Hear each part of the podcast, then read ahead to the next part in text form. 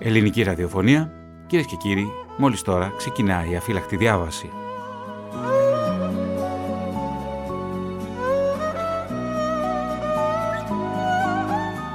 Τίτλος του σημερινού ραδιοφωνικού ντοκιμαντέρ, το μπλόκο της Καλαμάτας. Μια συμπαραγωγή της ΕΡΤ Καλαμάτας και του πρώτου προγράμματος.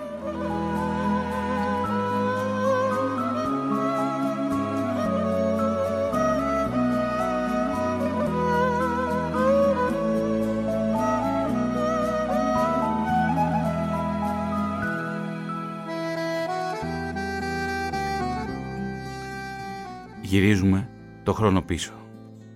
Φεβρουάριος 1944.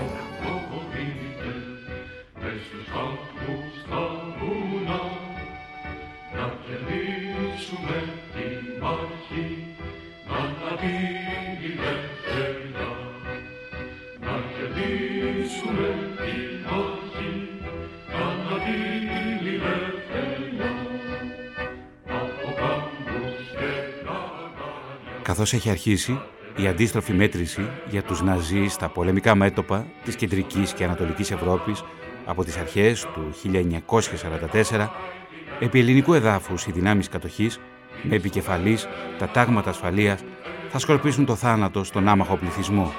Οι κατοχικές αρχές και η δοσύλλογη κυβέρνηση Ράλι επιστρατεύουν τη βία και την τρομοκρατία. Μαζί με τις συλλήψεις και τις φυλακίσεις, αυξάνονται δραματικά τα περιοριστικά μέτρα για οι εκτελέσεις. Από το φθινόπωρο του 1943, τα τάγματα ασφαλείας εγκαινιάζουν συγκεντρωτικά χτυπήματα, εκτεταμένες και στοχευμένες επιχειρήσεις. Εφαρμόζοντας την τακτική των μπλόκων, εφορμούν σε πόλεις, κομμοπόλεις και γειτονιές, συλλαμβάνουν και στη συνέχεια εκτελούν άνδρες και εφήβους.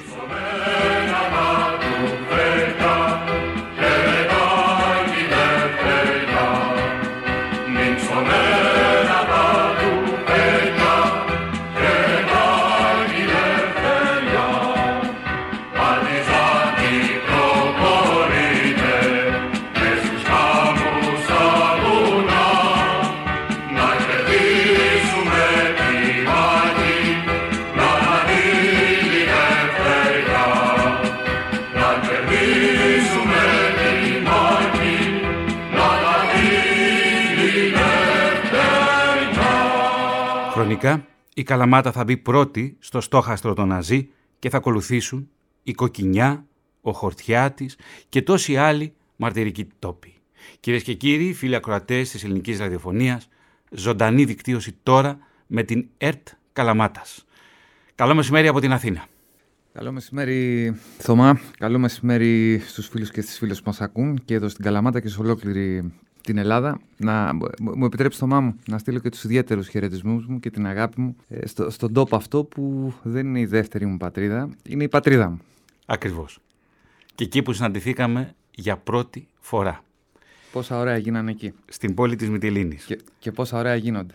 Ενοποιούμε τους δύο ραδιοθαλάμους. Πρώτο πρόγραμμα και ΕΡΤ Καλαμάτας γίνονται ένα για μία ώρα. Στο μικρόφωνο, κυρίες και κύριοι, είναι ο Ηλίας Μαραβάς στην Καλαμάτα και στην Αθήνα ο Θωμάς Σίδερης. Να δούμε, Ηλία, ποιος είναι τεχνικός μας κάτω.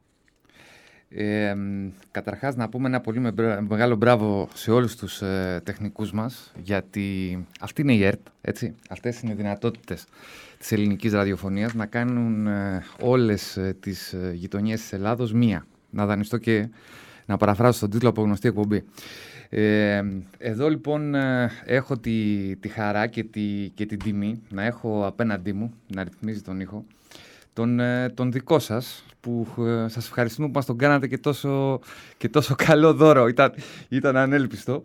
Είναι ο Στέφανος ο Χατζάκης και θα μου επιτρέψει να πω ότι είναι και ο ηθικός αυτουργός αυτής της εκπομπής, γιατί μόλις άκουσε τη μετάδοση εδώ της συγκεκριμένης δουλειάς, του συγκεκριμένου ντοκιμαντέρ, στο οποίο συμμετείχε και ο ίδιος, έτσι, και από τον ελεύθερο του χρόνο, παρακαλώ, και τον ευχαριστώ γι' αυτό, μου πρότεινε να επικοινωνήσουμε όπως και έγινε και είχε δίκιο. Βγήκε όλο αυτό το οποίο πιστεύω σήμερα να μας κάνει να νιώσουμε λίγο σοφότεροι, να αισθανθούμε ότι ρίχνουμε φως σε ένα σκοτεινό κομμάτι της ιστορίας μας. Ένα γεγονός εν πολλοίς άγνωστο, μια προσωπική μόνο, όχι παρατήρηση, ένα προσωπικό μήνυμα. Στεφανάκο, μας λείπεις. Είναι ο Στέφανος Χατζάκης στην τελική ρύθμιση του ήχου, στην ΕΡΤ Καλαμάτας. Βασίλης Νικολόπουλος, εδώ, στο ραδιομέγαρο της ΕΡΤ, στο πρώτο πρόγραμμα. Η Μαρία Σφυρόερα, στην οργάνωση παραγωγής. Στην έρευνα, κυρίες και κύριοι, ο Ηλίας Μαραβάς και η Νικολία Αποστόλου. Θα πούμε και τους υπόλοιπους συντελεστές του ραδιοφωνικού ντοκιματέρ που ετοίμασε Βεβαίως. Ο Ηλίας Μαραβάς, όταν πια πέσουν οι τίτλοι τέλους. Όμως, θα ήθελα να γυρίσουμε πίσω, Ηλία, στο 1944 και να ακούσουμε το πρώτο απόσπασμα από το ραδιοφωνικό ντοκιματέρ που ετοίμασες, στο οποίο ακούγονται κατά σειρά. Η Πότα Κακαβά, αγωνίστρια εθνικής αντίστασης, που τότε έζησε τα γεγονότα ως ένα 12χρονο κορίτσι, θα συνδεθούμε σε πολύ λίγο με την Πότα. Ο Βασίλης Σταυράκης, γιος του εκτελεστέντος Βασιλείου Σταυράκη, πήρε το όνομα του πατέρα του γιατί ήταν αβάπτιστος όταν έγινε η εκτέλεση. Η Σταυρούλα Μεταξά, η οποία είναι κόρη του εκτελεστέντος Απόστολου Καψούρου, και ο Θόδωρος Μπρεδίμας, δημοσιογράφος, γνώστης της τοπικής ιστορίας, που θα μας βοηθήσει να δούμε και το ιστορικό πλαίσιο. Λοιπόν, παίζουμε το πρώτο απόσπασμα από το ραδιοφωνικό ντοκιματέρ. Κούδας Βασίλειος. Παρών. Κουκής Μιχαήλ. Παρών. Κουτίβας Νικόλαος. Παρών. Κουμανάκος Νικόλαος. Παρών. Κούτσης Γεώργιος. Παρών. Κουράκλης Πέτρος. Παρών. Κουράκος Ιωάννης. Παρών. Κουραμπάς Παναγιώτης. Παρών. Κουτούβελας Κυριάκος. Παρών. Κουτούβελας Νικόλαος. Παρών. 534. Είτε το θέλετε είτε δεν το θέλετε. Έδωνε εντολή ο Γερμανός, αλλά οι κουκουφόροι μύρισε τα μάτια τους, φαινόντουσαν, για να μην τους αναγνωρίζουν, λέγανε στα ελληνικά τις ερωτήσεις. Του λέει ο Γερμανός, φύγε. Αλλά ήταν ο Καλαμαράς, τον οποίον είμαστε γειτόνι, και ήταν τότε στο Δημαρχείο, και λέει όχι, πίσω.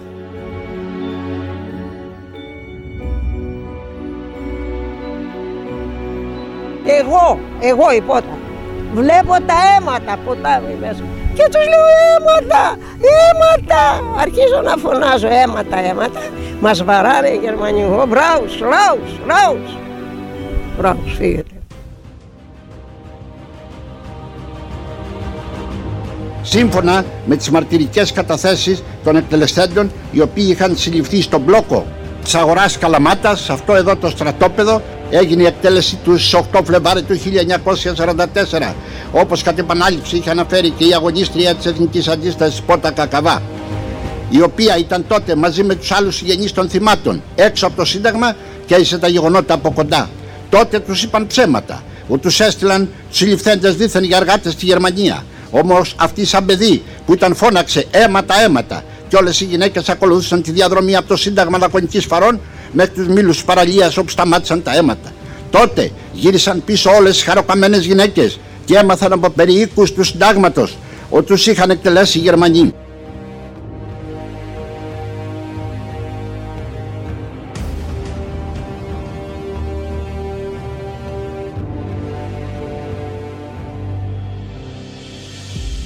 Τότε κατάλαβαν ότι είχαν σκοτώσει τους ανθρώπους τους. Δυστυχώς, μετά και από επιλογή αθλίων Ελλήνων συνεργατών των Γερμανών. Αλλά και μέχρι σήμερα ο πόνος σας για τους πατεράδες σας, τα αδέλφια, τους παππούδες σας είναι απερίγραπτος. Ο πόνος σας που υποδηλώνεται με τη δική σας εδώ παρουσία. Έτσι λοιπόν, τέλη Αυγούστου 1944, όταν έφυγαν οι κατακτητές, έμαθαν ότι τους είχαν ενταφιάσει στα σφαγεία, όπου τα σκυλιά στο μεταξύ είχαν αρχίσει να ξεθάβουν τα σώματά τους. Όπως αναφέρει ο αείμνηστος Νίκος Καράμπελας, αλλά και εκτενέστερα ο Γρηγόρης Κρυμπάς στο βιβλίο του «Η Εθνική Αντίσταση στη Μεσσηνία».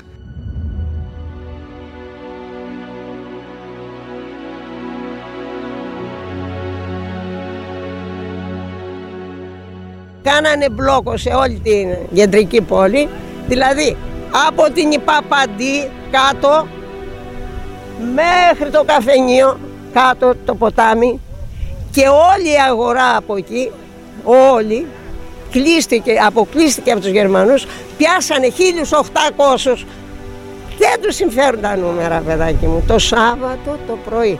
επικεφαλής ήταν οι Έλληνες προδότες που πηγαίνανε με τα αυτά και κάνανε υποδείξεις. Είχαν έρθει από τα χωριά μα και εδώ από την Αλαγωνία του δάσκαλου του παιδί έχουμε από τις πηγές Τολιά, έχουμε, δηλαδή πήρανε όλους τους χωριάτες όσους βρίσκανε καθ' υπόδειξη και τους πιάσανε και πιάσανε 1.800 και αράξανε από όλη την 23η Μαρτίου πέρα από το ποτάμι, όλο γέμισε με 1.800 ανθρώπους. Κατεβάσανε κάτω, τους φέρανε στην Αυρομιχάλη, τους ανεβάσανε κάτω και κατεβήκανε και τους φέρανε στο Σύνταγμα από εδώ τη Λαγωνικής.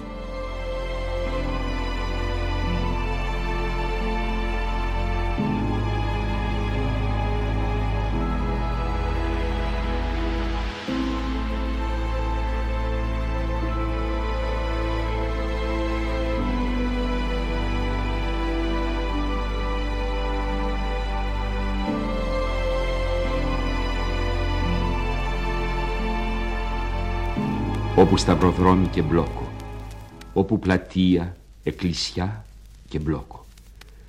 Πιάνουν τους πατριώτες οι κατακτητές.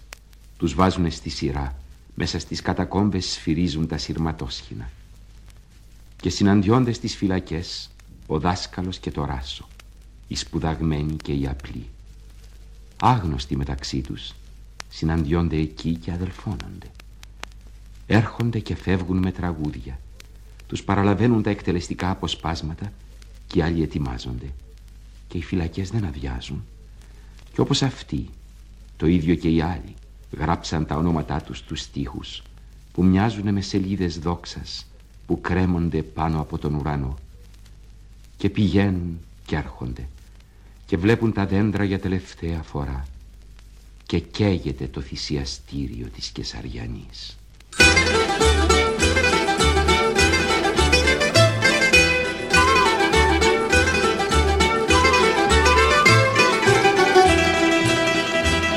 Δεν θέλω να μου δέσετε, δεν θέλω να μου δέσετε τα μάτια.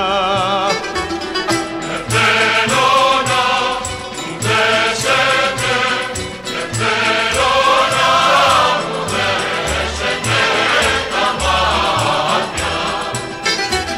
Τον ήλιο Πανατέλη, Πανατέλη να χαρώ.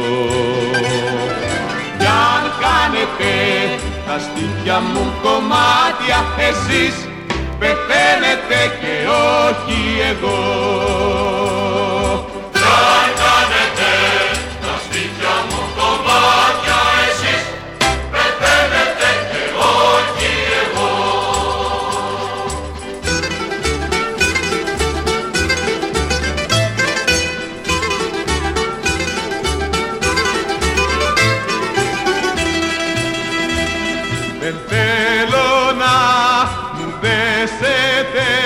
Δεν θέλω να μου δέσετε τα μάτια. Δεν θέλω να μου δέσετε, δεν θέλω να μου δέσετε τα μάτια. Δεσκιάζομαι, δεσκιάζομαι τα βόλια τα σκληρά.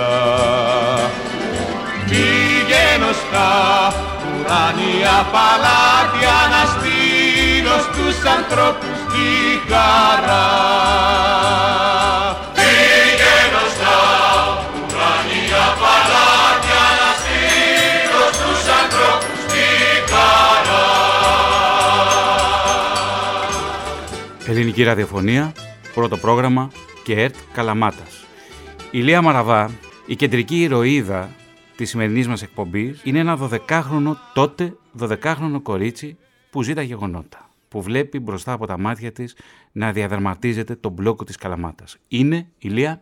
Μιλάμε για την Πότα την Κακαβά, μια εμβληματική μορφή της Καλαμάτας. Όχι μόνο έζησε, συμμετείχε τα γεγονότα και συμμετείχε στα γεγονότα ως 12χρονη, αλλά φρόντισε όλα αυτά τα χρόνια που μια πόλη ολόκληρη που που το σύστημα εξουσίας μιας πόλης, μιας περιοχής ήθελε αυτό το γεγονός να το υποβαθμίσει, να το θάψει, θα μας τα πει και ίδια φαντάζομαι σε λίγο, κράτησε ζωντανή τη μνήμη. Σε ακούει Ηλία, σε ακούει Πότα. Τότε να της δώσουμε το λόγο, δεν νομίζω ότι μπορώ να πω εγώ κάτι άλλο. Να καλωσορίσω τη δικιά μας, τη θεία Πότα. Έτσι τη λέμε, έτσι τη νιώθουμε. Η Πότα Κακαβά είναι στην άλλη άκρη της τηλεφωνικής γραμμής. Κυρία Πότα, καλώς ήρθατε στην Ελληνική Ραδιοφωνία, έστω και με αυτόν τον τρόπο. Σας ευχαριστώ πάρα πολύ, έστω και πολύ αργά, και θέλετε τουλάχιστον να μάθετε από πρώτο χέρι, γιατί είμαι η τελευταία των Μοϊκανών, την πραγματικότητα την οποία όλοι μέχρι σήμερα θέλουν να βεβηλώσουν και να την καλύψουν. Γιατί η πραγματικότητα πραγματικά ζημιώνει αυτούς που σήμερα κυβερνάνε το παγκόσμιο πλούτο του κόσμου και το παγκόσμιο γίγνεσθε του ανθρώπου, που δεν μπορούν οι άνθρωποι παρά να προσκυνάνε και να θεωρούνται προσκυνημένοι λαοί. Κυρία Πότα, αυτά που συνέβησαν στην Καλαμάτα και αυτά που συμβαίνουν... Αυτά που συνέβησαν στην Καλαμάτα δεν είναι λιγότερα ή περισσότερα από όλο τον κόσμο με τον εκάστοτε πόλεμο που κηρύσσουν οι ισχυροί της γης. Ακριβώς, οι ισχυροί της γης θα συνεχίσουν και αν οι νεότεροι δεν ξυπνήσετε και αν οι νεότεροι δεν καταλάβετε τι σημαίνει ειρήνη και τι σημαίνει ανθρωπότητα, ανθρωπιά, δεν θα περάσετε κι εσείς λιγότερα με έναν άλλο τρόπο τώρα που μπορεί να σας δείξουν την ατομική και να ξεκληρήσουν όλο τον κόσμο. Τα γεγονότα δεν τα αναφέρω εγώ για να φανεί η Πότα η Κακαβά ή κάποιος άλλος ή να κατηγορήσω κάποιους, τα αναφέρω γιατί είναι πραγματικά και αυτά να σας διδάξουν τους νεότερους να μην ξανανάψει πόλεμο φωτιά και να υπερασπίσετε την ειρήνη με ευχές. Δεν έρχεται ο αγώνας και η πραγματική αξία του ανθρώπου. Ακριβώς, και τα δικαιώματά του. Και είναι ένα πολύ ισχυρό μήνυμα. Εκείνο που ήθελα όμως να πω εξ αρχής είναι ότι η υπόθεση αυτή, όπως και τα υπόλοιπα μπλόκα, πονούν τη συλλογική συνείδηση της τοπικής κοινωνίας. Και αυτό το ξέρετε πολύ καλά. Θα ήθελα όμως να μου πείτε, να γυρίσετε το χρόνο πίσω. Πώς είναι η Καλαμάτα εκεί στις αρχές του 1944. Θέλω να θυμηθείτε τις μέρες πριν τον μπλόκο. Πώς είναι η κατάσταση τότε στην πόλη. Η κατάσταση τότε στην πόλη είναι μετά από ένα πόλεμο και ο πόλεμος αυτός δεν έφερε τη νίκη στους λαούς, αλλά οι φασίστες οι οποίοι χτυπήθηκαν και έπεσε ο φασισμός ο τότε, στην πορεία τα ίδια κράτη και τα πρόσωπα τα αλλαγμένα φορώντας, βγάζοντας τον ένα χιτώνα, φορώντας τον άλλον, έπραξαν ό,τι είχαν μάθει και με τον τρόπο που μπορούσαν να το κάνουν προκειμένου να σβήσουν την ιστορία κάθε τόπου και να μην δικαστούν οι ένοχοι και να πληρώσουν οι αθώοι και οι ένοχοι να βγουν παλικάρια και πατριώτες και εμείς προδότες.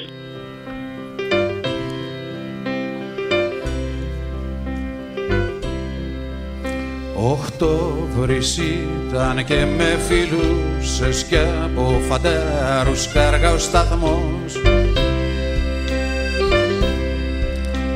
κι απ' το βαγόνι μου τραγουδούσες δε θα περάσει ο φασισμός.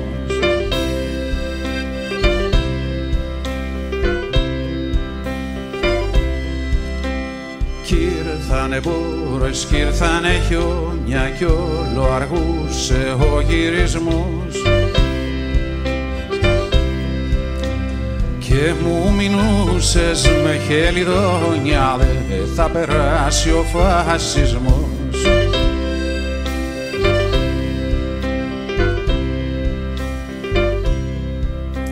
Κλαίω τα βράδια στη θύμησή σου κι είναι το δάκρυ κατακλυσμός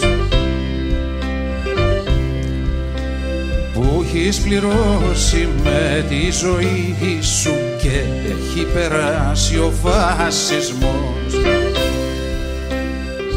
Ο πατέρας μου ερχόταν από το χωριό, ήταν από τη Λογκά, μαζί με έναν άλλο πατριώτη του. Ο πατέρας μου με το γαϊδερό του φορτωμένα τρόφιμα, γιατί το γαμπρό του τον είχαν πιάσει οι Γερμανοί και τον είχαν στις φυλακές στην Τρίπολη. Και έφερνε τρόφιμα στην αδερφή του και τα παιδιά της, δύο που είχε, και την πεθερά της. Ο άλλος ερχόταν, δεν ξέρω για ποιους άλλους δουλειούς, με τα λογό του. Όταν φτάσανε στα σημερινά φανάρια που λέγανε του Παπαδάκου, ακούνε μπλόκο.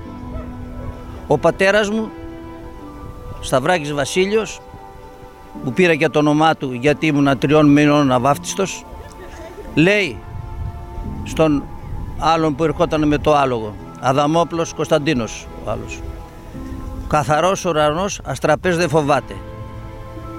Αυτός ο πατέρας συνέχισε την Αθηνών, ο άλλος πήρε την Ανδανίας που τη λένε σήμερα Μπουλούκου και πήγε στα χάνια του Αγιώργη και την άλλη μέρα νύχτα έφυγε για να μην τον πιάσουν. Ο πατέρας προχώρησε, όταν πέρασε και τη γέφυρα του Νέδοντα, τον ψηλάβανε.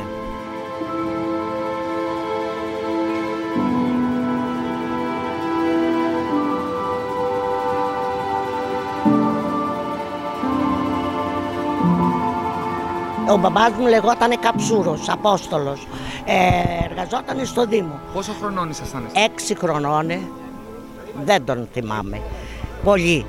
Αλλά από τη μαμά μου που άκουγα, πήγε να ψωνίσει. Εν τω μεταξύ στο Δημαρχείο τους είχαν δώσει γερμανικές ταυτότητες. Και πήγε να ψωνίσει, έγινε τον μπλόκο, τον επιάσανε. Τους φέρανε εδώ στο Σύνταγμα. Στη σειρά. Από κάτω, από την Αριστομένους, Φαρών και τα λοιπά. Όταν εδώ γινόταν η εκαθάριση, έδειξε ο μπαμπάς μου τη γερμανική ταυτότητα, του λέει ο Γερμανός, φύγε. Αλλά ήταν ο Καλαμαράς, τον οποίον είμαστε γειτόνι, και ήταν τότε στο Δημαρχείο και λέει όχι, πίσω. Και τον σκοτώσανε.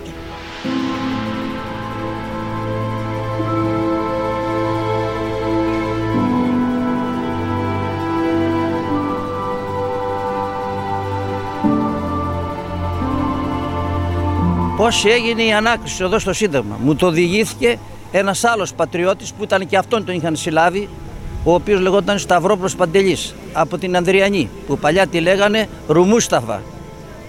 Μπροστά μου, λέει, ήταν ο πατέρας σου. Τον ρωτάνε τον πατέρα μου, πώς λέγεσαι? Σταυράκης Βασίλειος. Από πού είσαι? Από τη Λογκά. Τις ερωτήσεις τις έκανε κουκουλοφέρι. Έδωνε εντολή ο Γερμανός, αλλά οι κουκουφόροι, μίλησε τα μάτια τους, φαινόντουσαν, για να μην τους αναγνωρίζουν, λέγανε στα ελληνικά τις ερωτήσεις. Όταν είπε ο πατέρας μου από τη Λογκά, πετέγεται ένας άλλος κουκουροφόρος και λέει μικρή Μόσχα. Δηλαδή ότι ήταν οι αντίθετοι, αντάρτες και τα λοιπά, γιατί είχαν γίνει πολλές εκτελέσεις στο χωριό. Αμέσως του βάνε ένα νούμερο στην πλάτη, του δίνει μια κλωτσά και θα κοιτάς στον τοίχο, του λένε. Κατόπιν ήρθε η σειρά του άλλου, του Σταυρόπουλου Παντελή, από την Ανδριανή. Το ρωτήσαν και αυτό, και αυτός για καλή μου τύχη, λέει, μου είπε, μου τα διηγήθηκε αυτός, ο Παντελής, γιατί ζούσε πριν 10-15 χρόνια. Είπα, λέει, από το Πεταλίδι. Δεν είπε ότι είναι από την Ανδριανή. Στο Πεταλίδι οι Γερμανοί είχαν όλους τους αντίθους ξεκαθαρίσει. Οπότε όσοι είχαν μείνει ζωντανοί ήταν οι δικοί τους. Με βγάλαν, λέει, στην άκρη εμένα. Και την άλλη μέρα ο αδερφός του, ο οποίος σχολιόταν με το εμπόριο, με γνωριμίες, δεν ξέρω, με λεφτά, την γλίτωσα, μου λέει, και ζω ακόμη. Τον πατέρα μου έγινε η εκτελέσεις 8 Φλεβάρι.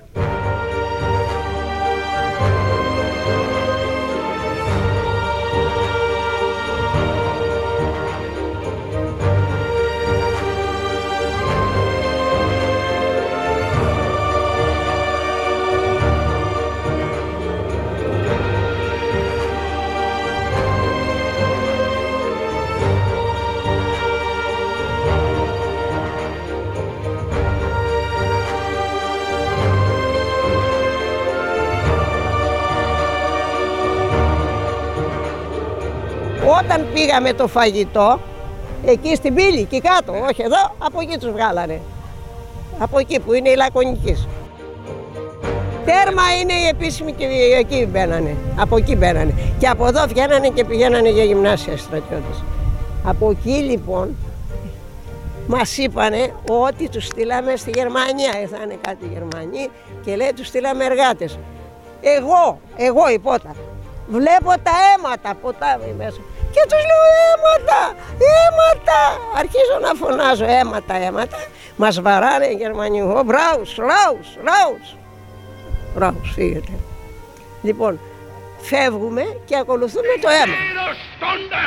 An jedem Tag nur zu denken an Deutschland, an Volk und an Reich, an unsere deutsche Nation und an deutsches Volk Sieg vereinen. Ήρωες απ' τα βουνά, ήρωες με 12 ζωές, κάστρα του Ολύμπου και του Παρνασσού φαντάσματα, ήρωες μες στα χαλάσματα, κάστρα του Ολύμπου και του Παρνασσού φαντάσματα, ήρωες μες στα χαλάσματα. Αίματα, κόκκινο νερό, αίματα, ποτάμι βουερό, πυρ στην Αλαμάνα και φωτιά στο Γόργο Πόταμο, η φωτιά στο Γόργο Πόταμο. Πυρ στην Αλαμάνα και φωτιά στο Γόργο Πόταμο, η φωτιά στο Γόργο Πόταμο.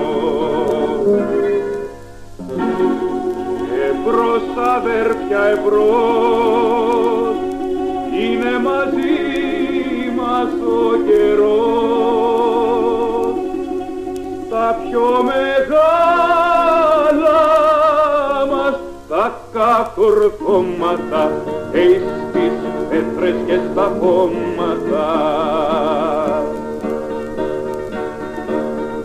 Θάνατος, μαύρος αδερφός, θάνατος να γίνω αθάνατος, κάστρα του Ολύμπου και του Παρνασσού φαντάσματα, ήρωες μες στα χαλάσματα, κάστρα του Ολύμπου και του Παρνασσού φαντάσματα, ήρωες μες στα χαλάσματα.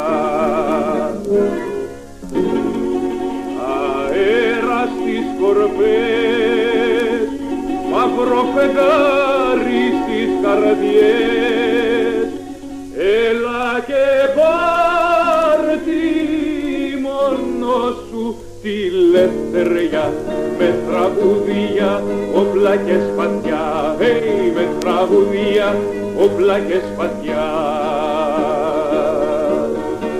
Ήρωες απ' τα βουνά, ήρωες με 12 ζωές, κάστρα του Ολύμπου και του Παρνασσού φαντάσματα, ήρωες μες στα χαλάσματα, κάστρα του Ολύμπου και του Παρνασσού φαντάσματα, ήρωες μες στα χαλάσματα. Θάνατος, μαύρος αδερφός, θάνατος να γίνω αθάνατος, πυρ στην Αλαμάνα και φωτιά στο Γόργο Πόταμο, hey, φωτιά στο Γόργο Πόταμο, πυρ στην Αλαμάνα και φωτιά στο Γόργο Πόταμο, hey, φωτιά στο Γόργο Πόταμο.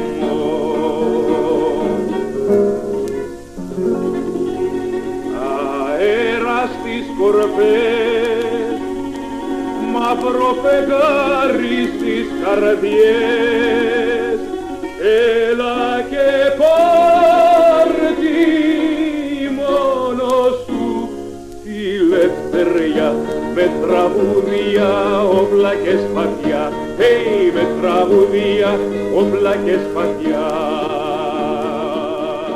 Στο ένατο σύνταγμα πεζικού, οι κατακτητές δυστυχώς με συνεργάτες Έλληνες εκτέλεσαν 534 πατριώτες μας. Οι συλλήψεις έγιναν καθ' υπόδειξη Ελλήνων συνεργατών των κατακτητών το Σάββατο 6 Φλεβάρι. Πριν τα ξημερώματα, στις 6 ξημερώματα στις 8 Φλεβάρι, άρχισαν να ηχούν πολυβόλα στο Σύνταγμα. Οι γείτονες που ακούγαν τα σπίτια δίπλα τους δεν ξέραν τι συμβαίνει, αφού δεν μπορούσαν να καταλάβουν. Εμείς το πρωί, τη Δευτέρα το πρωί, πήγαμε στους ανθρώπους μας, ρούχα και φαγητά για να τους δώσουμε. Και μας είπανε στην πύλη, όταν πλησιάσαμε, μας είπανε «Ράους, φύγετε» δηλαδή, και μας είπανε ότι τους δικούς σας τους στείλαμε στη Γερμανία εργάτες. Αν δε, όταν εμείς είδαμε στα πόδια μπροστά και σε όλο το δρόμο να είναι τα αίματα, καταλάβαμε ότι πραγματικά οι δικοί μας άνθρωποι είναι το δικό τους το αίμα. Εμείς φτάσαμε στο λιμάνι, εκεί σταματήσαμε και καταλάβαμε ότι κάπου εκεί ήτανε. Δεν πέρασε όμως καιρός και πήγαμε στο μέρος αυτό και είδαμε ότι εκεί είναι οι σκοτωμένοι μας. Δεν μπορούσαμε όμως να πλησιάσουμε γιατί δεν τα φυλάγανε, αλλά δεν επέτρεπαν. Και καταλάβαμε ότι είναι εκεί οι σκοτωμένοι μας. Όταν έφυγαν οι Γερμανοί από εδώ, τέλος Σεπτέμβρη, εμείς πήγαμε κάτω και είδαμε ότι εκείνοι είναι σκοτωμένοι μας. Δεν μπορούσαμε όμως να κάνουμε κάτι, ούτε να τους ξεχώσουμε, ούτε τίποτα. Από τη στιγμή δηλαδή, κυρία Πότα, που γίνεται τον μπλόκο μέχρι την απελευθέρωση της Καλαμάτας το Σεπτέμβριο του 1944, ναι, δεν μπορούν οι κάτοικοι να προσεγγίσουν το σημείο της εκτέλεσης. Όχι, της εκτέλεσης είναι το Σύνταγμα. Ναι, είναι ο χώρος του 9ου Συντάγματος. Όχι, όπως ήταν, τους βάζανε απάνω στα αυτοκίνητα, τα φορτηγά όρθιους, ναι, τους πυροβολούσανε και τους παίρνανε, γι' αυτό ήταν μέχρι κάτω το αίμα. Κατάλαβα. Το Σύνταγμα έγινε η εκτέλεση. Θα ακούσουμε σε λίγο και ένα σχετικό ηχητικό απόσπασμα που αναφέρεται ακριβώς στον δρόμο του αίματος. Ηλία, τα τάγματα ασφαλείας πώς δρούν στην περιοχή? Ουσιαστικά έχουμε τις μέρες εκείνες, όπως πολύ σωστά και πολύ γλαφυρά, και μας συγκινεί κάθε φορά που την άκουμε, τη θεία την Πότα, έχουμε να είναι οι μέρες που ουσιαστικά ξεκινούν και την δράση τους τα τάγματα ασφαλείας. Δεν έχουν ίσως επισήμως δημιουργηθεί, ωστόσο τα μέλη και τα στελέχη που θα τα παρτίσουν έχουν ήδη πιάσει δουλειά. Ίσως μάλιστα, έτσι εικάζουμε, ότι είναι και ένα μήνυμα διτό και προς τους Γερμανούς και προς τους Έλληνες για το τι θα ακολουθήσει. Στους μεν για τη σκληρότητα που πρόκειται να είχαν και στους δε για την πίστη και την αφοσίωση. Θα ανοίξει, Ηλία, ένας κύκλος αίματος από τις 8 Φεβρουαρίου και θα ολοκληρωθεί λίγο αργότερα, πολύ λίγες εβδομάδες αργότερα, στην Τρίπολη. Δηλαδή συνδέονται τα γεγονότα. Ναι. 8 με 24 ναι, ημέρες. Ναι, ναι. Που είναι επίσης εκατοντάδες καλαματιανοί. Ναι. Σε 16 μέρες. Στους εκτελεστέντες, έτσι, ναι, λίγες 16 ημέρες αργότερα μετά από αυτό είναι η Τρίπολη. Όχι η Τρίπολη, οι δίγκλες της Μεγαλόπολης. Τους πήραν από την Τρίπολη, τους καλαματιανούς που είχαν συλλάβει στις 27 Γενάρη τα τάγματα ασφαλείας, τους παρέδωσαν στους Γερμανούς και τους πήγαν στην Τρίπολη. Και εκεί στους 370 είναι οι 300 καλαματιανοί. Και οι υπόλοιποι είναι από τη Σπάρτη λίγοι από την ίδια εκεί κάτω τη Μεγαλόπολη και οι υπόλοιποι 300 είναι από την Καλαμάτα. Η Πελοπόννησος θα πληρώσει ένα βαρύ φόρο αίματος, όπως και η υπόλοιπη Ελλάδα. Είναι. Γιατί αμέσως μετά την Τρίπολη έχουμε τη μάχη της Γλόγοβας, έχουμε τη μάχη του Βουρλιά. Η μάχη του Βουρλιά που έγινε στις 10 Αυγούστου 1944 είναι μια από τις πιο σημαντικές της Πελοποννήσου. Από τις μάχες δηλαδή που έδωσε ο ΕΛΑΣ στην Πελοπόννησο. Και αν κριθεί από τον τρόπο της οργάνωσης και από τον τρόπο της εκτέλεσης, πρέπει ίσως να είναι η πιο καλύτερη από τις μάχες εδώ της Πελοποννήσου. Αποφασίστηκε και προετοιμάστηκε από την ένατη ταξαρχία του ΕΛΑΣ, εγκρίθηκε και εποπτεύτηκε από τον Άρη Βελουχιώτη, τον αρχηγό δηλαδή του ΕΛΑΣ, εκτελέστηκε με άψογο τρόπο από το 8ο Σύνταγμα του ΕΛΑΣ, το Σύνταγμα της Λακωνίας. Ο χώρος είχε αμυντικά πλεονεκτήματα αρκετά.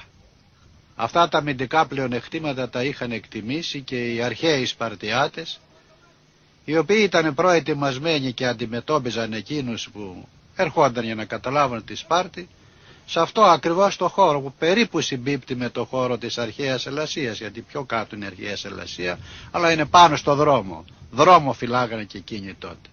Στις 9 το βράδυ ξεκινήσαμε το τάγμα από τα Βέρεια και φτάσαμε στο δημόσιο δρόμο Τρίπολης Σπάρτης. Μέχρι εκεί είχαμε τα παπούσια. Μετά μας λένε θα βγάλαμε τα παπούσια και εξυπόλυτοι εφτάσαμε κοντά στο χωριό. Οι αντάρτες ήρθανε ξυπόλυτοι κατά αυτόν τον τρόπο και πλησιάσανε τους σκοπούς στα 10 μέτρα και όταν η φωτοβολίδα έπεσε από τον Άρη τον Βελουχιώτη αμέσως έγινε η κατάληψη της αποδίκης.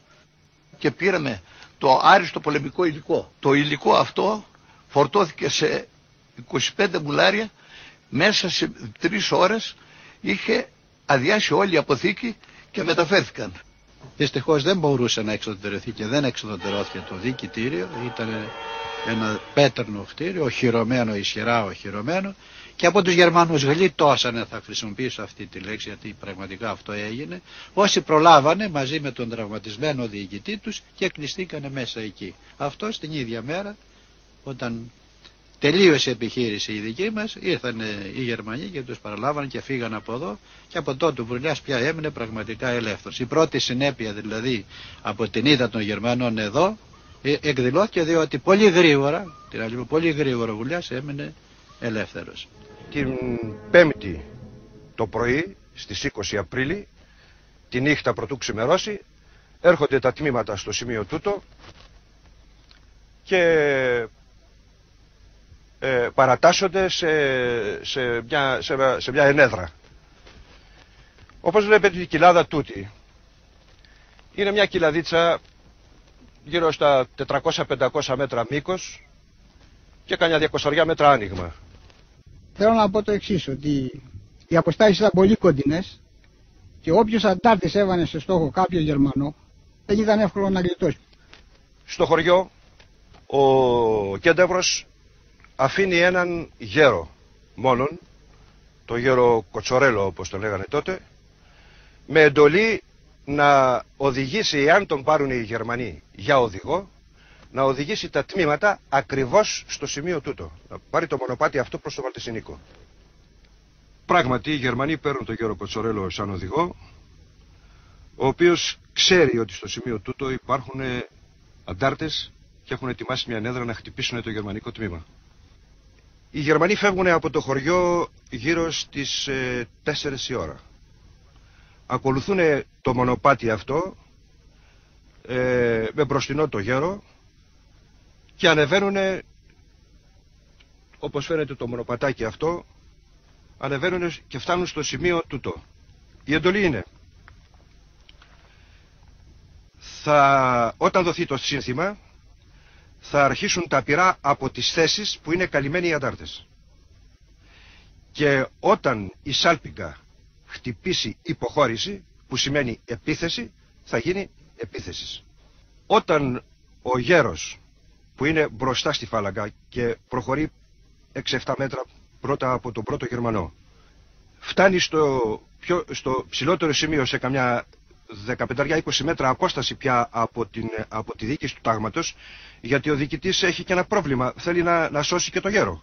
Θέλει λοιπόν να φτάσει ο γέρος σε ένα σημείο που να είναι απειρόβλητο.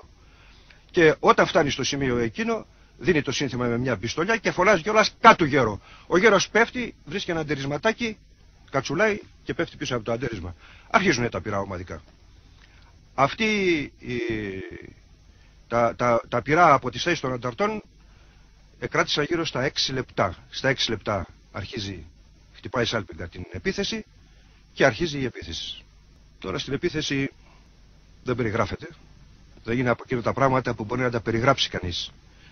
Γιατί μόνον όποιος έχει δει τον ΕΛΑΣ σε επιθέσεις μπορεί κάπου να φανταστεί τι ήταν αυτό το πράγμα. Από όλες τις θέσεις των ανταρτών ξεπετάγονται οι αντάρτες με ατομικά όπλα, με μυδράλια, με αυτόματα, με οπλοπολιβόλα στα χέρια, και επιτίθεται κατά των Γερμανών, οι οποίοι έχουν προλάβει ορισμένοι να πιάσουν ορισμένες θέσεις και αρχίζει μια συμπλοκή πια σώμα με σώμα. Εκεί δούλεψαν μαχαίρια, εκεί δούλεψαν κοντάκια, εκεί δούλεψαν μπουνιές, και αυτή όλη η κατάσταση κράτησε γύρω στη μία-μισή ώρα.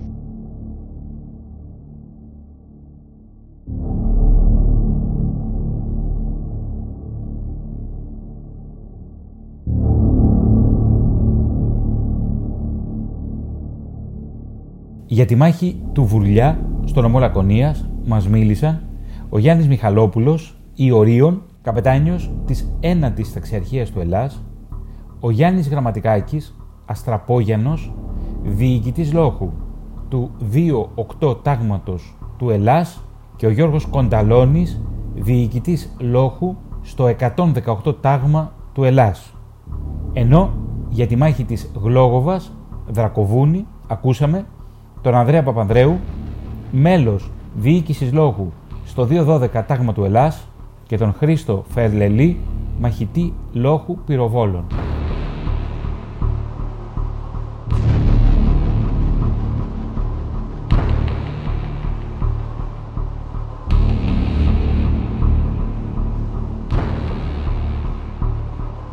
Είναι ο δρόμος του αίματος. Κυρίες και κύριοι, ξετυλίγουμε τον μπλόκο της Καλαμάτας, μιας παραγωγή του πρώτου προγράμματος της Ελληνικής Ραδιοφωνίας και της ΕΡΤ Καλαμάτας, ο Ηλίας Μαραβάς και ο Θωμάς Σίδερης στα μικρόφωνα. Προσπαθούμε να δούμε το πλαίσιο, το τι ακριβώς συμβαίνει εκείνες τις κρίσιμες ώρες. Ακριβώς είναι η περίοδος που το κλίμα τρομοκρατίας από Γερμανούς και συνεργάτες του είναι στο αποκορύφωμα. Λίγες μέρες πριν, στις 27 Ιανουαρίου, έχουν γίνει εκατοντάδες συλλήψεις από το τάγμα του Βρετάκου, το περιβόητο τάγμα Λεωνίδας. Έχουμε λίγες μέρες πριν, στις 30 Ιανουαρίου, εκτελέσεις στην Αλαγωνία. Είναι η εκαθάριση Μεσσηνίας, Λακωνίας και τα Αιγέτου. Και φτάνουμε στις 4 του Φλεβάρη να έχουμε τις συλλήψεις που μας περιέγραψε η Θεία Πότα από πλοφόρους του Περωτή, του τότε νομάρχη εδώ, της Μεσσηνίας. Και στις 5 Φεβρουαρίου, δηλαδή λίγες μέρες πριν από το περιστατικό αυτό, γίνεται η ενέδρα από τον ΕΛΑΣ σε γερμανική φάλαγγα στο χωριό Άγιος Λόρος, εδώ στην Καλαμάτα. Ακολουθεί κυριολεκτικά έτσι ένα τεράστιο κύμα τρομοκρατίας και προγκρόμ. Την πλήρωσαν και άλλα χωριά, τα οποία επίσης είναι στο στόχαστρο τουλάχιστον της συγκεκριμένης έρευνας, όπως είναι η Σκάλα, στην περιοχή δηλαδή εκεί που έγινε το περιστατικό αυτό, η μάχη με τους Γερμανούς. Και αυτό το οποίο θα ήθελα να βάλω στην κουβέντα είναι το πώς βίωσαν οι συγγενείς των θυμάτων, το πώς βίωσε η Καλαμάτα εκείνη την περίοδο μέσα σε όλο αυτό το κλίμα, να έχει την αγωνία και τον το κλίμα τρομοκρατίας, γιατί όλα αυτά τα γεγονότα ακριβώς συνηγορούν, δηλαδή ότι φτάνουμε στο γεγονός της 8ης Φεβρουαρίου, αλλά έχουν προηγηθεί όλα αυτά τα περιστατικά που μας περιγράφεις, Ηλία.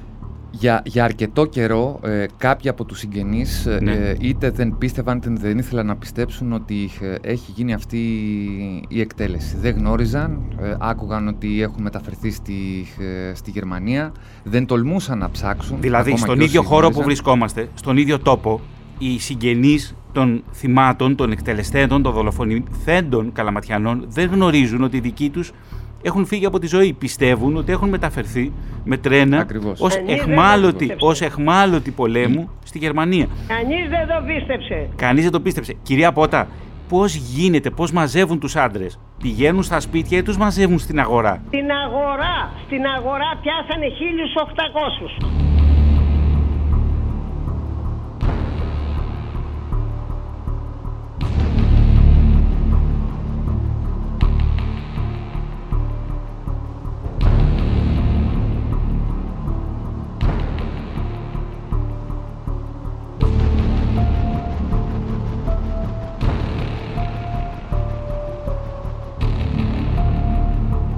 Την άλλη μέρα, αμέσως, εκείνα που λένε σκυλιά και πράσινα άλογα είναι ψέματα. Αυτοί από την προηγούμενη μέρα, την Κυριακή, είχαν πάει και είχαν ανοίξει όλη την παραλία, στα σφαγεία από εδώ, είχαν ανοίξει γούβες. Γιατί είχε γίνει η μάχη στον Άγιο Φλόρο που σκοτώθηκε ο στρατηγός, δεν ξέρανε κιόλας ποιοι σκοτώθηκε. Και 6. Και εκεί, ως αντίπεινα, σταματήσανε με τον κατάλογο και τους κρατήσανε και τους βγάλαν όλους όσους είχαν μέσα. Και αμέσως μάθαμε, πάνε να γράφουνε ότι σαν χλαμάρες λένε ότι πήγανε, κάνανε, φτιάξανε. Βλακίες είναι αυτά όλα. Δεν είναι σωστά. Σωστά είναι αυτά που σας λέω εγώ. Είμαι αυτό της Μάρτης και ας πάνε να κουμπουριαστούν όλοι. Δεν πάνε να λένε ότι θέλουν, ξέραμε που είναι, οι γείτονες είπαν ότι είδαν εκεί που σκάβανε. Τους βάλανε στην άμμο, και όταν το 45 τον Αύγουστο πήγαμε και ξεχώναμε. Πρώτον ξεχώσαμε το θείο μου, τον Αργυράκη, τον Θανάση. Ήτανε μουμιοποιημένοι, δεν μύριζε κανείς. Και τους βγάλαμε τους πρώτους 14. Τους βάλαμε σε κάσες. Ήτανε μουμιοποιημένοι, φορούσαν τα πάντα, δεν τους είχαν πάρει τίποτα. Τους είχαν πει μάλλον να ντυθούν και είχαν ντυθεί, δεν είχαν εξαντυθεί. Και φορούσαν και ήταν όπως τους έβλεπες. Ο θείος μου φαινόντας εδώ και οι τρίχες που ήταν. Και φέραμε ένα φέρετρο και το αμαξάκι και τον εβάλαμε μέσα. Κόλωσε το αμαξάκι, δεν πήγαινε το άλογο. Φέρανε λιβάνια, ξέρω εγώ, είπαν εκεί να λιβανίσουν. Και κάποια στιγμή ξεκίνησε και τους πήγαμε τους 14 στον Αβραμόγιαννη. Στα Βραμιού από πάνω που είναι ο Αγιάννης τώρα, ήταν ένα μεγάλο νεκροταφείο που πηγαίναμε εμείς που καθόμαστε στη δυτική πόλη. Τους πήγανε στα σφαγεία και λέγανε ότι τους πήγανε στη Γερμανία. Έτρεχε η μαμά μου η καημένη να πάει να δει που είναι, να μάθει. Εν τω μεταξύ, ένας που ήταν στο Δημαρχείο, ο κύριος Μαστρογιανόπλος, δεν ξέρω τι αξίωμα είχε, της λέει έλα να βγάλουμε σύνταξη, να αναστήσεις γιατί είμαστε 4 παιδιά. Και λέει μαμά μου όχι, ζει ο Αποστόλης. Της λέει άμα θα έρθει, εγώ ο ίδιος θα σου σκίσω τα χαρτιά. Δεν ήθελε ούτε σύνταξη να πάρει γιατί λέγανε ότι τους έχουν πάει στο Γερμανία. Όπως τα ακούω, τα άκουγα από τη μαμά μου που τα έλεγε. Τελικά αποφασίσαν να πάνε να δουν, ήταν ο τάφος μερικές γυναίκες, να δουν τι είναι εκεί πέρα. Τους ξεδάψανε, από το αλάτι οι ορισμένοι δεν είχαν λιώσει, τους ξανασκεπάσανε, τους αφήσανε. Μετά από καιρό που έγινε απελευθέρωση ήρθανε από πάνω, δεν ξέρω και είδαν, και μη του Κέσσαρη πήγαινε η μάνα μου που ήταν δήμαρχος και του λέγε τους τραβάνε τα σκυλιά και εκείνα. Έκανε τον τάφο στο νεκροταφείο και από τότε δεν τους κάνανε βέβαια μνημόσυνο. Εγώ ήμουν αβάφτιστος. Η μάνα μου είχε μάθει μετά από λίγο καιρό ότι τους πήρανε τους, όσους είχαν συλλάβει και τους πήγανε στη Γερμανία για τα καταναγκαστικά έργα. Αυτή η φήμη. Οπότε η μητέρα μου δεν ήρθε εδώ πέρα καθόλου. Ούτε και έμαθε τίποτα άλλο νεότερο. Αυτό ξέρουμε εμείς.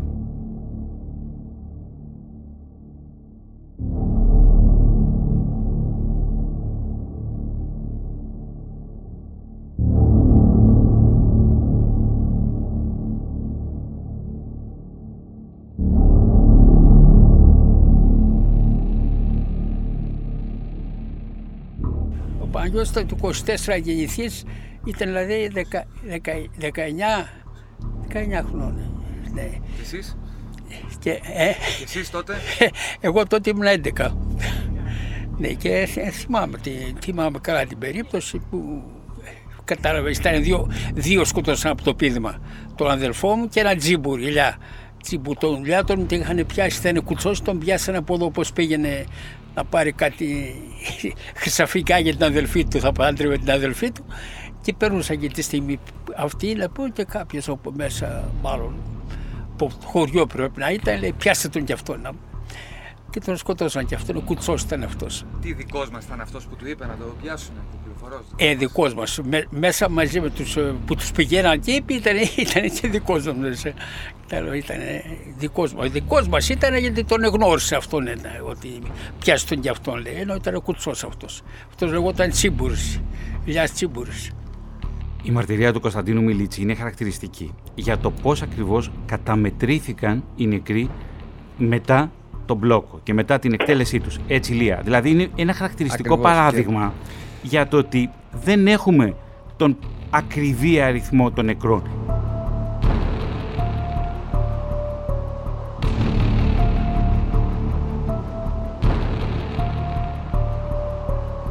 Ξημερώνει και βραδιάζει. Το κελί μου σκοτεινό, στο παράθυρό μου βλέπω έναν άγρυπνο φρουρό.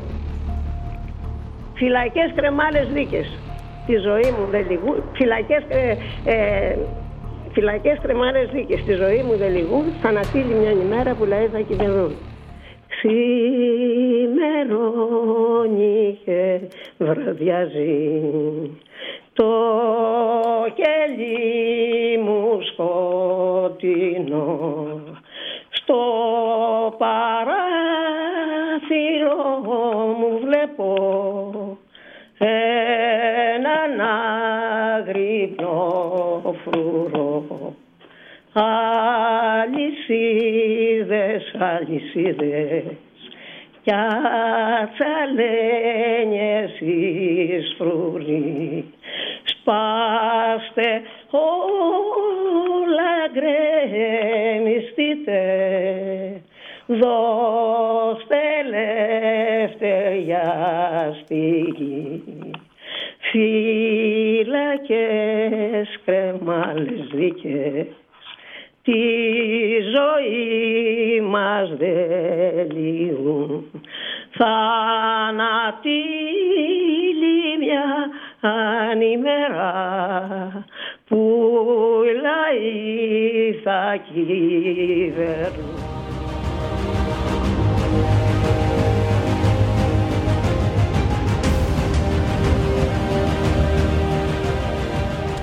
Αθανασόπουλος Παναγιώτης. Παρών. Αλούπης Γεώργιος. Παρών. Αλούπης Παναγιώτης. Παρών. Αναγνωστόπουλος Γεώργιος. Παρών.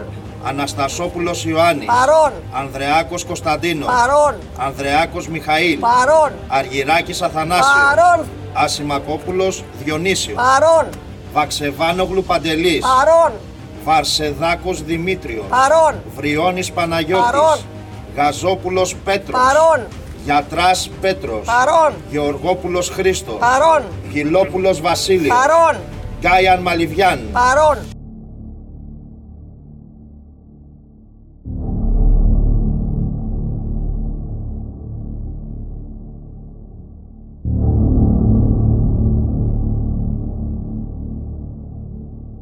Το καλοκαίρι του 1944 τα τάγματα εντείνουν τη δράση τους. Στις 15 Ιουνίου του φεκίζουν 10 κρατουμένους στο Μελιγάλα, ανάμεσά τους 2 γυναίκες και ένας ηλικιωμένος ανάπηρος. Την επόμενη μέρα εκτελούν στις όχθες του ποταμού Νέδα 27 κρατούμενους αντιστασιακούς που έχουν συλλάβει σε διάφορες φάσεις και τους έχουν φυλακίσει στα κρατητήρια του τάγματος. Οι εκτελέσεις ήταν αντίπεινα για τη δολοφονία του ταγματάρχη του Τάγματος Ασφαλείας Καλαμάτας Παναγιώτη Γεωργάννα, ο οποίος μία μέρα πριν είχε πέσει σε ενέδρα και υπέκυψε 2 ημέρες αργότερα, μπαίνοντας στο σπίτι του στην Ανδανία. Πέραν των εκτελέσεων, πυρπόλησαν σπίτια στις ενορίες Αγίου Γεωργίου και Αγίου Κωνσταντίνου που βρίσκονταν κοντά στο σπίτι του Γεωργανά. Το έγκλημα αυτό δεν ανακοινώθηκε στις λογοκριμένες εφημερίδες της Καλαμάτας, όπως συνήθιζαν να κάνουν οι Γερμανοί για εκφοβισμό του πληθυσμού, και γνωστοποιήθηκε μόνο μετά την απελευθέρωση της πόλης, όταν στα χέρια του ΕΑΜ έπεσε έγγραφο του διοικητή του τάγματος χωροφυλακής που γνωστοποιούσε στους Γερμανούς τις εκτελέσεις. Αποστολή του ΕΑΜ με τη συμμετοχή του Αμερικανού Τζον Φατσέα εισέρχεται στην Καλαμάτα, διαπραγματεύεται μαζί τους και ζητά να παραδοθούν μαζί με τον οπλισμό τους και να τεθούν στη διάθεση της κυβέρνησης Εθνικής Ενότητας, όπως προβλεπόταν από το συνέδριο του Λιβάνου. Το λόγο πλέον έχουν τα όπλα. Οι δυνάμεις του ΕΛΑΣ μπαίνουν στην πόλη και με μια ευνηδιαστική κίνηση ανατινάσουν το καφενείο Πάνθεον, στο οποίο βρίσκονταν 50 χωροφύλακες. Ακολουθεί ολοήμερη μάχη με τους άνδρες των ταγμάτων και τη χωροφυλακή, που αποτελούσε τη μόνη επίσημη ένοπλη εξουσία στην πόλη. Τελικά, μετά από σημαντικές απώλειες, η ηγεσία των ταγμάτων μαζί με 100 άνδρες και υπό τη διοίκηση του ανθιπολοχαγού Νίκου Θεοφάνους και του νομάρχη Μεσσηνίας Δημητρίου Περωτή διαφεύγει, ακολουθώντας τη σιδηροδρομική γραμμή που τη φύλαξή της είχε αναλάβει ο εφεδρικός Ελλάς. Προορισμός είναι ο Μελιγαλάς, στον οποίο βρισκόταν εγκατεστημένη ισχυρή δύναμη ταγματασφαλιτών. Κατά τη διαφυγή τους, δολοφονούν στο Ασπροχώρι 3 αντάρτες αλλά και πολίτες από διάφορες περιοχές της Μεσσηνίας, πραγματοποιώντας ολιγόωρη στάση για ανάπαυση στο χωριό κατά τη διαδρομή τους προς την Καλαμάτα, καθώς είχαν μάθει ότι είχε απελευθερωθεί και ήθελαν να βρεθούν εκεί προκειμένου να πανηγυρίσουν. Η απελευθέρωση της Καλαμάτας σε ένα ηχητικό τεκμήριο από το πολύτιμο αρχείο της Ελληνικής Ραδιοφωνίας Τηλεόρασης. Ακούμε τον Γιάννη Μιχαλόπουλο, Ιωρίωνα, καπετάνιο της 9ης Ταξιαρχίας του ΕΛΑΣ. Το 1944 όλο και πιο ενεργά συμμετέχουν στα εξοντωτικά αντίπεινα κατά του άμαχου πληθυσμού οι συνεργάτες των κατακτητών, τα τάγματα ασφαλείας, που συναγωνίζονται σε αγριότητα τους πάτρονές τους. Ο Ελλάς Πελοποννήσου για την αποφυγή αιματοχυσίας ανάμεσα σε Έλληνες απευθύνθηκε με προκηρύξεις προς τους άνδρες των ταγμάτων ασφαλείας, ζητώντας να τα εγκαταλείψουν.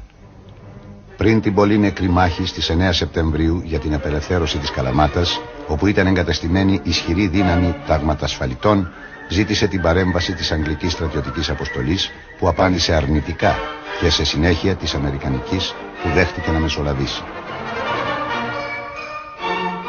Δυστυχώς η προσπάθεια δεν απέδωσε τίποτα. Ο αρχηγός της Αμερικάνικης αποστολής, Τζον Φατσέας λέγεται, Ελληνοαμερικάνος είναι όπως καταλαβαίνετε. Τότε όμως μιλούσε, μας είχε δείξει μόνο την Αμερικάνικη ιδιότητα, μιλούσε αγγλικά. Ήρθε οργισμένος, όχι απλώς ένας άνθρωπος ο οποίος έφερνε ένα αρνητικό μήνυμα από την αποστολή του, αλλά οργισμένος κυριολεκτικά, και μας είπε, χτυπάτε τους, δεν είναι μόνον προδότες, είναι και αλήτες. Δυστυχώς και στην Καλαμάτα και στην υπόλοιπη χώρα είδαμε το τέρας του ναζισμού να ξυπνά, έτσι. Και ο στόχος αυτού του ντοκιμαντέρ, μάλλον και στους στόχους αυτού του ντοκιμαντέρ, είναι να μην ζήσουμε ξανά όσα ξεχάσαμε να διαβάσουμε ή να δούμε στην ιστορία. Θέλω λοιπόν να ευχαριστήσω θερμά τους συγχολήπτες μας, τους τεχνικούς μας, για την επιμέλεια ήχου και μιξάζ που είχαν, τον Στέφανο το Χατζάκη και τον Αλέξανδρο το Γκασελάκη. Να ευχαριστήσω και τη Γεωργία Οικονομοπούλου για την ηχοληψία. Φυσικά εσένα για τη δυνατότητα που πρόσφερες να ακούσουν οι φίλοι σε όλη την Ελλάδα για τον μπλόκο της Καλαμάτας, η οποία συνεχίζεται. Είναι μια έρευνα η οποία βρίσκεται σε εξέλιξη και πάντα έτσι γίνεται, Ηλία, με την ιστορική έρευνα. Ο Νίκος Φραδέλος ήταν στον κεντρικό έλεγχο της Ελληνικής Ραδιοφωνίας. Ο Βασίλης Νικολόπουλος φρόντισε τον ήχο. Η Μαρία Σφυρόερα στην οργάνωση. Ηλία. Και ένα μεγάλο ευχαριστώ στη Φιλάνθη τη Λάγιου που δανειστήκαμε την ώρα. Ακριβώς. Και το έκανε με τόση χαρά που πραγματικά με συγκίνησε. Προσωπικά την ευχαριστώ. Φινάλε. Να είστε καλά. Σας ευχαριστούμε, φίλοι ακροατές.